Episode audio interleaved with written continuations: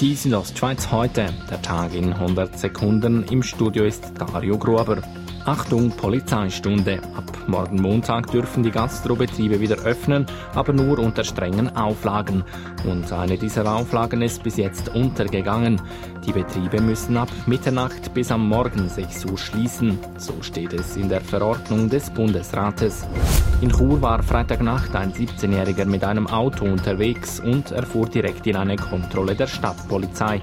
Dabei stellten die Beamten fest, dass der 17-Jährige nicht im Besitz eines Führerausweises war. Weiter teilt die Stadtpolizei Chur mit, dass am Wochenende einmal mehr einige Fahrer zu laut unterwegs waren. 14 Autofahrer wurden wegen Hochdrehen des Motors oder teils zu hohen Geschwindigkeiten zur Anzeige gebracht. In der Corona-Krise präsentieren die Freisinnigen einen neuen Rentenplan. Dieser stammt aus der Feder des Zürcher FDP-Ständerats Ruedi Noser, meldet die NZZ am Sonntag.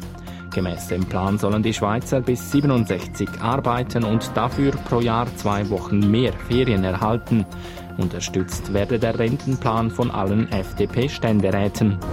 In der Schweiz bleibt die Zahl der Neuinfektionen tief. Innerhalb des letzten Tages wurden 54 Neuinfektionen nachgewiesen, meldet das Bundesamt für Gesundheit. Das sind zehn mehr als am Vortag. Insgesamt gibt es nun gut 30.300 bestätigte Fälle. Die Südostschweiz heute, der Tag in 100 Sekunden, auch als Podcast erhältlich.